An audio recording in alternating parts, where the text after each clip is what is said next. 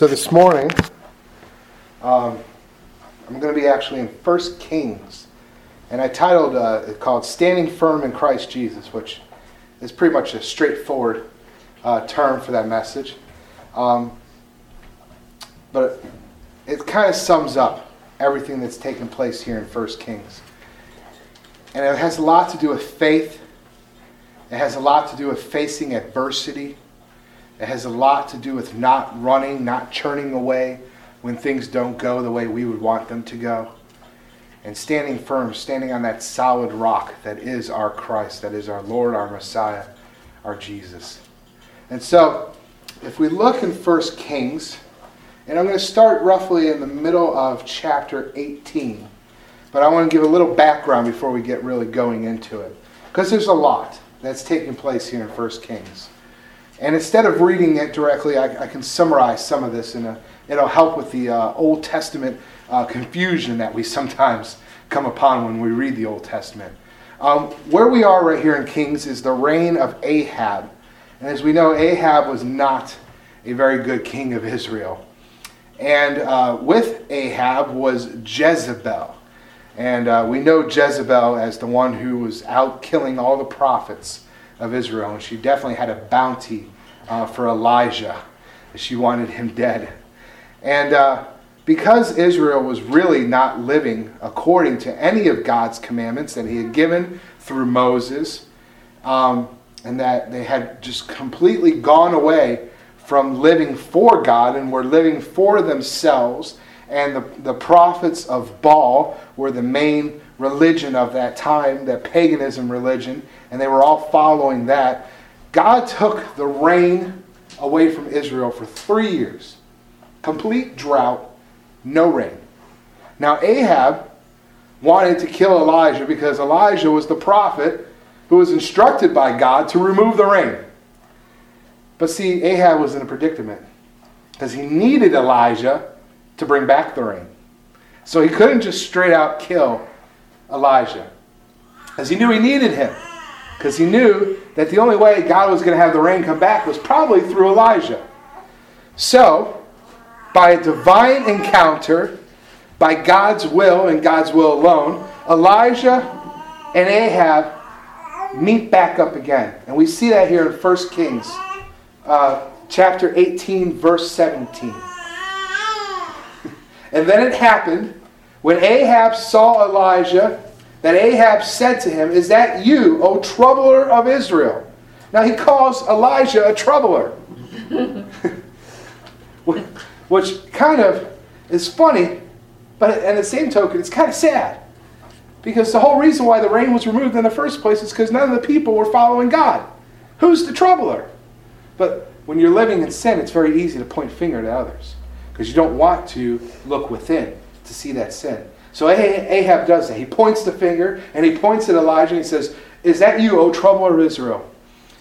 And he answered, I have not troubled Israel, but you and your father's house have, and that you have forsaken the commandments of the Lord, and that you have followed the Baals. Now, therefore, send and gather all of Israel to me on the Mount Carmel, the 450 prophets of Baal, and the 400 prophets of Asherah, who eat at Jezebel's table. Now, Elijah calls all of Israel, all the people of Israel. He says, gather them up, bring them out. Get all those prophets of those pagan gods, all those prophets and prophets of Jezebel's pagan gods, bring them all forward. I want you to gather them all around. And we know the story that they have the pagan gods do whatever they can do to, uh, um, to bring down fire and nothing happens. And of course, Elijah prays, and God brings down fire upon the calf that's full of water, that's sitting in water, and all the water dissolves. And it's just, it's a great miracle. And everybody realizes that these false gods are just that false gods. That they're living a life of sin. That there really truly is only one God. And so the people of Israel they start to repent. And we see that in verse 39. And when all the people saw it, they fell on their faces and they said, The Lord, He is God. the Lord, He is God. And all the people of Israel then saw, their eyes were open, like we sang this morning. And they, they were able to see clearly what they had been doing. And Elijah tells Ahab, he says, You know what? Go eat, go drink, and rejoice, for there is the sound of rain coming. This is in verse 41. The sound of an abundance of rain is coming. Now, this is really cool because there's not a cloud in the sky. not a cloud. But Elijah has such a deep and intimate relationship with God that he just knows the rain is coming. And we've all been there in our walks with Christ where we know Christ is about to, Jesus is about to do something. Something's about to happen. God is about to move. He might heal through a prayer. We might know a prayer has been answered well before we actually find out that prayer has been answered. And this is the intimacy that Elijah is walking with with God. It's a walk of faith. It's a walk of intimacy to hear and know things before they happen. And it takes a huge leap of faith to approach the man who wants to kill him and tell him Go rejoice. I hear the sound of rain coming. Because when the rain comes, well, then Ahab wants to kill Elijah. But Elijah is not deterred by these facts, by these circumstances. He knows Ahab wants him dead, but he still goes to him and says, You know what? Go drink, go rejoice. The sound of rain, I hear it coming. And it's coming in abundance because the people of Israel have repented. And so, with faith, he goes up to the man who wants to kill him and he tells him this. And then, oh, I'm sorry. Before the and then, a couple points I want to make. Ahab is not in control of Elijah's life. But a lot of times, as we walk in our walk with God, we sometimes let the circumstances of life control us because we get deterred, we get distracted. We see what the possibility is oh, 2 plus 2 is going to equal 4. I don't want to go there. But God says, no, you can go there. Why? Because you're walking in me, because you are in Christ, and no man can, ha- can harm you. See, Elijah knows that circumstances will not cause him to change his stand in Christ, in God. Elijah stands firm in God. He knows what God wants him to do, and he's going to follow through and he's going to do it. Even if God takes Elijah into the lion's den, which essentially God does, if we continue on the story. He essentially does take Elijah right into the lion's den, right to Jezebel, and Jezebel wants him dead. More than Ahab does. But it doesn't matter because he's with God. He knows he's protected. See, we can walk with God like this too. We can hear and know God, and we can know how things are going to happen before they happen, just like Elijah did. And we do. We've all in this room experienced it at some point. We've all had something happen where we knew a prayer was answered. We knew somebody had been healed. We knew what was possibly going to happen before it really did happen. We had that, that movement of the Spirit in us because it's God is alive in us. Because through the blood of Jesus Christ, we can be closer to God than even Elijah was. Now that's a statement right there. Through the blood of Christ Jesus, we can be closer to God than Elijah was. And if you study Elijah, you know he's pretty close to God. We can have a deeper and more intimate relationship. See, Elijah lived it. Jesus, of course, was the living example of it. The apostles lived it. And Paul, he put it in writing. Paul says, by worldly standards and by his flesh, he finds no confidence.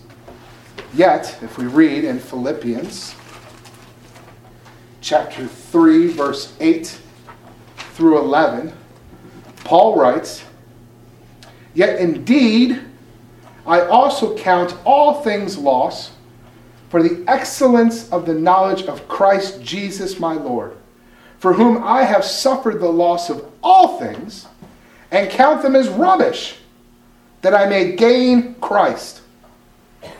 All things are counted as rubbish. Nothing in this world is more important than Christ. Not our relationships, not our jobs, not our finances, not our health, not our children. Nothing. Nothing is as important as our relationship with Christ Jesus. And be found in him, not having my own righteousness, which is from the law, but that which is through faith in Christ. The righteousness which is from God by faith, that I may know him in the power of his resurrection, and the fellowship of his sufferings, being conformed to his death, if by any means I may attain to the resurrection from the dead. Because that's the whole point right there. Is that this life here on earth is fleeting. It's just a tiny moment in time. But in the resurrection, as we are all resurrected in Christ, we have all eternity with our Father, our Creator, our Lord, and our Savior. It's just a small tidbit of time. Yet we let these circumstances in our lives, we let these events manipulate us. Because that's what the enemy is good at. He's good at manipulating us. That's where he finds his strength. His power is in manipulation and in lies. and that's what we constantly get bombarded with is manipulation of events, manipulation of circumstances, manipulation of the truth, manipulation of God's word. Oh, God's really not going to heal that person because you know he really he doesn't really heal nowadays. And, oh no, no, you didn't have enough faith. You know, God's not to God's not to do anything for you. Sorry. Those are the lies that we constantly hear. God's not to bless. He's not to move. How? How do we know that? I mean, look at Joseph in jail 13 years. Many probably said, you know what, your God's not going to release you. You better get used to this dungeon because it's where you're going to spend the rest of your life. But Joseph never stopped loving God. 13 years. That's a long time. Especially to be in a dungeon in jail. But he never gave up. And see, if Elijah had confidence in his own flesh, and if he had confidence in his own thoughts, could he have done what he did on Mount Carmel? Could he have called the entire nation of Israel to come forward and witness what God was about to do? Could he have challenged 800 prophets of a false God? Could he have told Ahab that the rain was on the way? And could he have done what he did next? And that is, he went to the top of the mountain and he prayed for rain. He prayed and he prayed and he prayed. And then he sends his servant to the top of the mountain and says, You see anything? The servant says, Nope, I don't see a thing. So he goes back and he prays and he prays and he prays some more. And they repeat this seven times. Now, here's the greatest part of this story. I love this.